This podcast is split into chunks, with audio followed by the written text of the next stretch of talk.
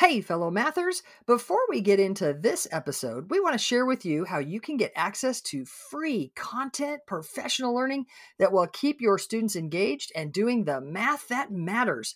Get ready to go to this link mathisfigureoutable.com slash challenge. That's right. Registration is open for the free Math is Figureoutable challenge that's starting May 15th and runs to the 17th at 7 p.m. Central we're going to have three nights jam packed with learning and routines that you can take straight to your classroom. In these challenges, we have a great time. We do some math, talk about classroom experiences, give away super cool bonuses and prizes. You won't just walk away with routines that are naturally engaging and encourage your students to think mathematically. You'll also have a chance to win over 6K worth in prizes, including a few virtual PD sessions for your school. I'll be joined by my wonderful co host Kim and special guest Jenna Laib. You can register at mathisfigureoutable.com slash challenge for a fantastic learning experience. That's mathisfigureoutable.com slash challenge. Now on to the show.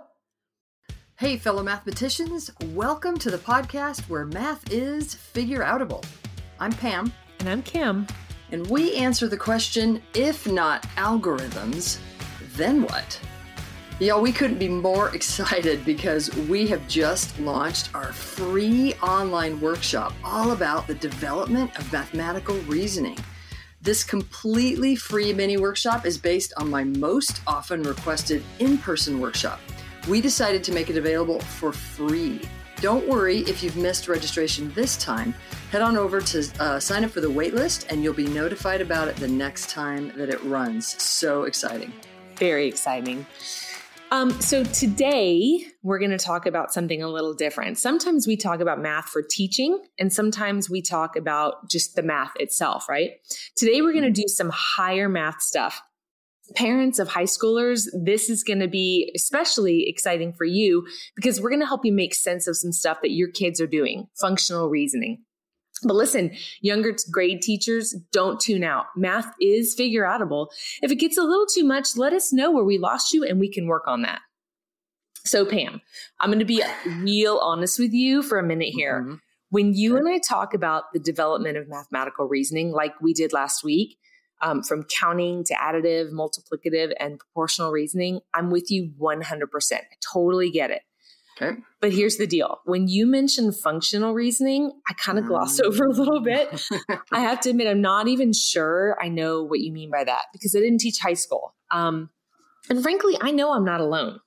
Yeah, you're totally not alone. Um, and to be honest, right back at you, I'm still working on some of functional reasoning. Um, and based on the comments we've been getting from listeners, there are plenty of people in the same yeah. boat. So let's focus on that today. Okay. Now, I know you said that you reason proportionally, but if it's okay, let's do some proportional reasoning ish a little bit okay. here because in order to discuss functional reasoning, I want to take you from what you know, some proportional reasoning stuff, and connect it to the functional reasoning. Okay. Yeah? Yeah. All right. So, proportional reasoning has everything to do with two things varying in tandem. They're, they're both things are varying at the same time. So, when you buy more pounds of apples, you pay more. But yeah. What about when you start with a ratio of five pounds for $2? That's not as easy as a unit rate for just like for $1 or for one pound. So if it's five pounds for $2, what happens if you just add one more pound? Do you add two more dollars? Well, no, because you can get five pounds for $2. Right. So one pound, yeah, yeah. So thinking about those two things varying in tandem, uh, five pounds for $2, what if you only want one pound? Or what if you have $3? Those kind of problems are deal with proportional reasoning. What if you're trying to build a ramp and by ratio the law is 1 to 12 or 1 to 20? Those are typical ratios out there. Um, what does that even mean? So that means if it's the ratio of 1 to 20, that means for one inch of vertical rise, then the, you have to have 20 inches of horizontal length or run. Those two vary in tandem. So um, if you've got a certain um, height of uh, that you need to build a ramp for, then you have to consider how long that ramp has to be. Or what if you're trying to get a job done? Say that you know that it takes 20 students 30 minutes to pick up trash for the whole playground. You know that you've got this experience. Kids are all working. Mm-hmm. it takes 20 20 students 30 minutes to get that whole job done. But today you've only got 15 students. How long is that going to take? Yeah. That's another kind of, of relationship that you'd want to use proportional reasoning. All of these scenarios deal with rates and not just unit rates, but non-unit rates where it's not just a, a, rate to one or one to something but it's got two numbers varying in tandem and that is the change from elementary school to middle school when yeah. we go from uh, yeah from a yeah. unit rate to a non-unit rate go ahead so i'm I, I feel you on the unit rate because i feel like um if you say there's 32 students on a field trip needing to go in eight vans we're really focused on four kids to one van, right? We don't we don't really call it the unit rate. We're focusing on the division. Or mm-hmm. um, if we say there's six apples in one basket, we have kids use multiplication to figure out there are 30 apples in five baskets. Is scaling up by five? Is that is that kind of like what you're talking yeah, about? Yeah, totally. So in a big way, in in third, fourth, and fifth grade, when you guys are dealing with multiplication and division, often you have rates like you just said. Mm-hmm. Like you'll have uh, I think you said eight kids in a, or four kids in a van. Yeah. That's four kids per van. That's a rate, four kids per van. But you also had a rate where you had 32 students per eight vans but you mm-hmm. don't really mm-hmm. think of it that way typically in elementary school. We're just sort of focused on, like you said, the multiplication or the division. So then when we move up to middle school, we're still focusing on multiplication division, but um, with these non-unit rates, the, it's a bit more complicated. So like five pounds for two dollars, four slices of pizza for five dollars. If you look at the tag on a bulk food order, you know when you go down the bulk food aisle and you stick a bunch of food in the bag, you know don't touch that stuff, right? Use the scoop. And, and, and then when you look at the tag after you've weighed it, you might have gotten 6.2 pounds for, I don't know, $10.20.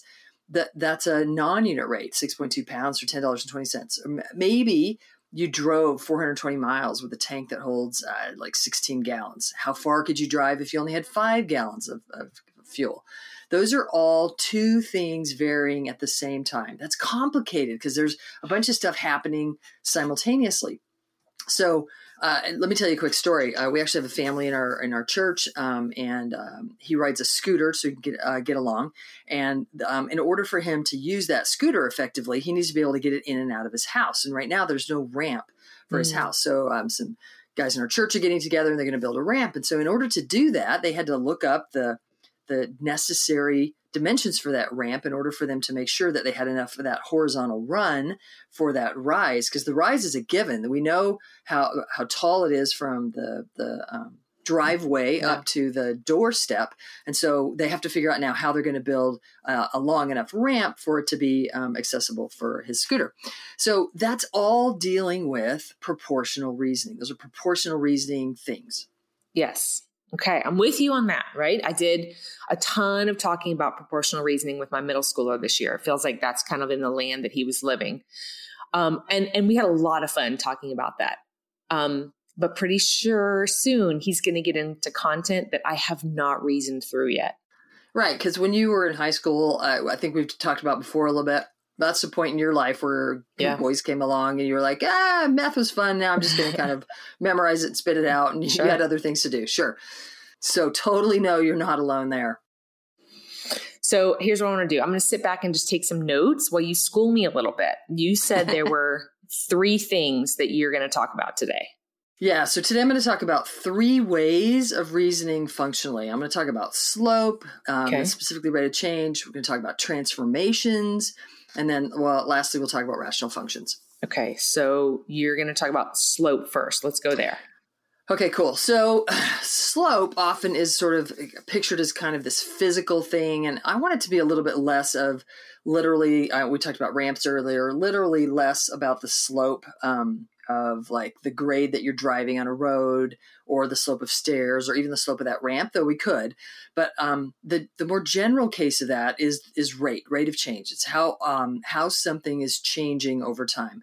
Um, that's sort of the the more general case. Um, so interestingly, often we talk about slope as one number. Um, and this is not a good thing. So when I was mm. learning slope and I was beginning to teach uh, high school math at first, I would say, ah, you know, that line that has a slope of two, or that line has a slope of of five and and we, we would talk about which one was steeper and everything but uh, i'll tell you a quick story so um, kim you and i both know garland linkenhoger uh, yeah. Uh, she's a, a, good friend of ours yeah. an, an excellent mathematics teacher educator um, a long time ago, she and I were working together, and um, this is early in the day while I was still building my Numeracy, and uh, she was complaining about a, a, meeting that she had just been in with some national people And, and one of the mathematicians, or at least was supposed to be the mathematics expert in the panel, said something about the rate of change of a line being um, like two or three or something. And she she was like, ah, you can't talk about slope as as one number. That's got to be three to one. If the slope of that line is three, no, it's it's three to one.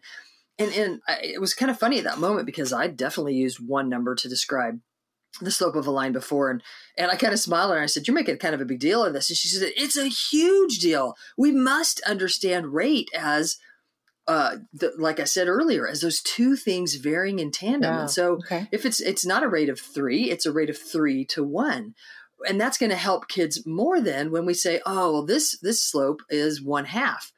One half, that's kind of like mm. one half to one, but it's also one, one to two. two. Yeah. Right, totally. And so, slope, if we've got a really good sense of this proportional reasoning, it will just lean really well into this idea that slope is not, um, we, we shouldn't represent slope by one number, but we should also represent it as a rate, as a ratio of two things to each other.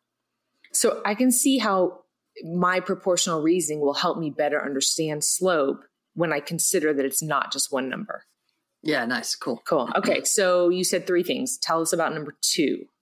So number two is all about transformations. Um, it used to be back in the day when I took uh, high school math, we didn't even talk about transformations. Um, so I, I, really applaud the fact that now we've got transformations helping us understand how we can think about parent functions and how those transformations uh, just affect those parent parent functions, and, and we can think about the graphs of the functions as they change. However, if we're not really thinking functionally, um, one way we might look at transformations is we might look at a typical parent function like a quadratic function. For those of you that haven't looked at quadratic functions for a while, that's the one that looks kind of like a U. Um, we might call it a parabola. So that parabola or that quadratic function kind of looks like a U. If I'm not thinking functionally, then I'm actually thinking of that as, as a static shape, like a U. Like I might think of it like um, a pipe cleaner that I've sort of put in the shape of a U, or or even a, a a fruit roll up or something where I've I've sort of got something that I can kind of put it in that shape and sort of sits there. But a parabola or quadratic function isn't a static shape. It's actually the relationship between two variables. It has everything to do with when I go over a certain distance on a coordinate axis. When I go over that certain distance, I go up that distance squared. So if I've gone over one, then I go up one because one squared is one. But if I go over two, if I go over two, I go up four because two squared is 4 mm-hmm. and then I plot that point. So what that means is the further I go to the right, then I'm going to go up that number squared. Uh, that continues to happen. It's not a static U. It's really because U's kind of get, get get vertical, right? Pretty quick. But a parabola never gets ver- totally vertical. A parabola is always getting higher the square as I go over to the right mm-hmm. that number. But it also then is to the left. As I go over to the left, then I square that number and the number squared is positive, And so then I go up that. And that's why we sort of get this kind of U shape, but it, it's not, it doesn't turn vertical in the end like a U does. It continues to, to grow um, as we go either to the right or to the left. So, uh, a first way to, is to understand the parent functions correctly, that they're not these static shapes that we can just sort of move around. They are, in, fact, relationships between two variables. Well, then we talk about um, transformations on that that parabola on that shape and or which isn't a static shape right it's the relationship between two variables but the transformations of those is we might multiply the whole function by a number Here's a way that you can know if you've kind of have a limited functional version, uh, fu- uh, if you have a limited view of functions, functional understanding, is if you think about when I do something like 2x squared or 3x squared or 5x squared, if you think about that as the parabola getting skinnier, that's a bit of a limited view. That's an incorrect, it's not a functional view of what's happening to the parabola. What's actually happening if I take a parabola like x squared and I multiply it by 3, what actually happens is as I go out, now when I go over one, I don't go up one anymore. Now when I go over one, I go up three times that amount. So I go over up, I go over one, I go up three. If I go over two, two squared is four, but that four times three, that's 12. I'm going up 12. So when I go over, instead of going up the same amount I was before, I'm going up three times that amount. That might look skinnier if I'm thinking real static shape. But if I'm really thinking about what's happening to the points as I go further to the right, as I go further to the left, I recognize, oh, I'm actually scaling that function by three. Everything's three times as tall as it is. So the function feels very much bigger than it did before, not skinnier. Skinnier has kind of the smaller connotation, but really the y values are getting three, getting bigger three times as fast. That has a, a, feel to it of much bigger. So uh, you, you might notice if students are talking about transformations, especially when we're when we're dilating transformations, we're scaling them. If they talk about that function getting skinnier when in reality it's getting bigger faster, that's a, a way that you can tell they're not thinking functionally. But a way you can tell they're thinking functionally if they're really thinking about how that scale factor is affecting all those y values. For example, if I take that same x squared and now I scale it by one half, well, that kind of if it's uh, if I have kind of a limited view, I might think about it as fatter. I might think I might look at that parabola. Oh, it's kind of it's like fatter. Um, but in reality, it's much more like an elephant sat on it and squished it. So if you could sort of picture that kind of U shape before, now it's kind of oh, it's kind of like why is it sort of squished? Well, because now when I go over one, instead of going up one, now I only go up half as much. So uh, when I go over one, I'll go up half. Or when I go over two, normally I would go up four, right? Because two squared is four. But now I only go up half that much. I only go up two. And so whereas I used to, when I would go over, I would go up a certain amount. Now every time I go over, I only go up half that amount. Wow, that's like a squashed version of the of the function. And so if I have this sort of sense of um, it got wider. That's that's not correct at all. In fact, it's gotten squashed. It's only go up half as it's only going up half as much as it was before. Or say if I have x squared times one tenth. Whoa! Now it's really only going up a tenth of the of the way that it was every time. And so viewing transformations more as the parent functions are these infinite sets of points. And when I transform them, I really have to think about what's happening sort of point by point and, and then accurately describing what's going on. So I, I know I'm doing this all in the air. It's really yeah, hard to do. Yeah. Uh, I hope you're getting sort of a sense of what I'm talking about. Sure. And it sounds like you can almost um, hear uh, the difference between a student who's thinking functionally based on how they're describing what's happening to the parent function. Yeah, absolutely. It's a, cool. it's a great way of putting it. Yeah. Cool. Okay, so we talked about uh, slope a little bit and talked about transformations. You said there was one more thing that you want to talk about. You bet. And so, y'all, this is going to be the one that's going to be the hardest for me to describe, um, not using visuals, but I'm going to do my best. So, a rational function is something that is a thing divided by a thing. So, like a rational number is like three fourths, three divided by four. Um, sometimes you might use positional language to describe what it looks like three over four, but that doesn't, that's not really mathematical. But we might have um, x squared plus one over x cubed minus one. That, that's an example of a rational function is what it would sort of look like if I wrote it. Um, but you'll notice that if I'm if I have that division bar, um, x squared plus one divided by x cubed minus one, that division bar um, really is like a, a, way of talking about ratios. So I could also talk about rational functions as x squared uh, plus one, the ratio of x squared plus one to the ratio of x cubed minus one. So mm. it's uh, if I can if I'm thinking functionally, I'm not thinking over, I'm thinking about the ratio of those two polynomials. So a rational function is the ratio of two polynomials. So you can tell if a student or a teacher's thinking functionally about how they describe the way they're thinking about rational functions. So, for example, if if a student says x squared plus 1 over x cubed minus 1, that's kind of thinking uh, like I'm just describing what the, the the x's look like. I'm not really thinking about the fact that it's a ratio of those right. two polynomials, but also it's a ratio of two polynomials. So now I'm going to bring in what I know functionally about polynomials. If I know functionally that polynomials have these long run behaviors, then I know something about the long run behavior of x squared, and I know something about the long run behavior of x cubed. Then I can use my proportional reasoning mm. to bring in the ratio and I can think about the ratio of those long run behaviors. so that's why I have to have proportional reasoning to know that I'm dealing with a ratio. And then I have to have functional re- reasoning to know that I'm dealing with long run behaviors of polynomials. And then I think about the ratio of those long run behaviors to think about the long run behavior of a rational function. All right. So yeah. that probably was a little bit much for anybody who hasn't thought about polynomials and long run behaviors and functional. Well, but that's for okay. you for you high school teachers out there, I hope you can um, sort of picture if you know something about the long run behaviors of polynomials, then you should be able to use what you know about ratios to think about the ratios of those long run behaviors to inform the long run behavior of the rational. Let me finish with one more thing. Also, those polynomials have um, short run behaviors. What's happening in the short run, like right around zero usually?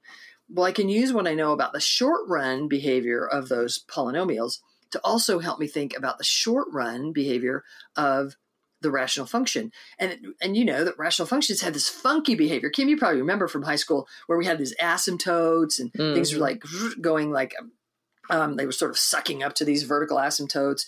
All of that vertical asymptote and um, the, the removable discontinuity behavior that's happening in a rational function is all based on the short run behavior of the polynomials because that's the short run behavior of the rational function. So I'm not going to go on too much more about that, but that is a way that you can sort of understand what I'm talking about with uh, functional understanding, functional reasoning uh, in high school math.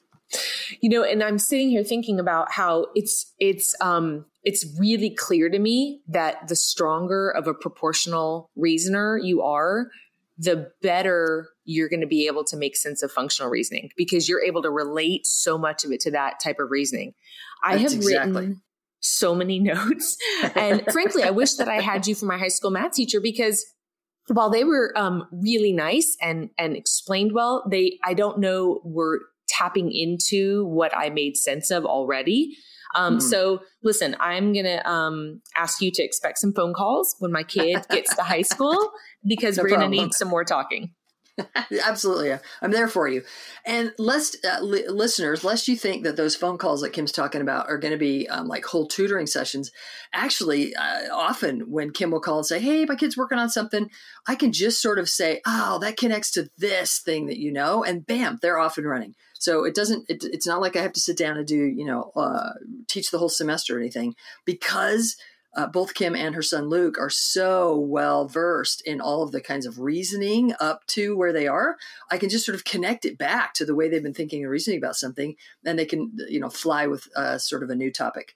Okay, y'all. I know that that was really up in the uh, in the air. We didn't have any visuals to sort of help with all that, so uh, we'd love some feedback on that. Um, let us know where we, I sort of lost you and maybe where I can do some blog posts or maybe a, a video blog where we can um, do a lot more visualizing and we can use some visual models so that we can make that thinking more visible. Don't worry if you didn't pick up on all that stuff. Um, we believe that math concepts are developed. And so really if, if, uh, if, how do I say this? Since math concepts are developed, then I don't think I should be able to just tell you some stuff over the radio and that you should own it like deeply and completely. Um, if you're if you're uh, coming from maybe you're still an additive reasoner, then yeah, maybe I gave you some sort of a sense of what functional reasoning means. But in reality, we would want you to build your additive reasoning so that then you can build your multiplicative reasoning, so that you, then you can build your proportional reasoning, and then come back and listen to this podcast, this episode one more time, and then uh, the functional reasoning stuff should make a whole lot more sense because math is figure outable, not just telling. It's not just that I can tell you, unzip your head and pour stuff in, but we actually believe math is figure outable, that we have to figure it out. We have to, to dive in and experience it using relationships connections. It's not enough to just tell.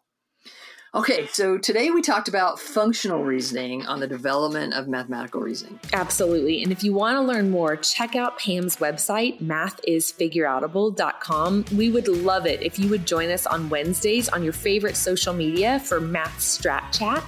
And if you like the podcast and would like to give us a review, that would be so fantastic. All right, so if you're interested to learn more math and you want to help students develop as mathematicians, then the Math is Figure Outable podcast is for you because math is figure outable.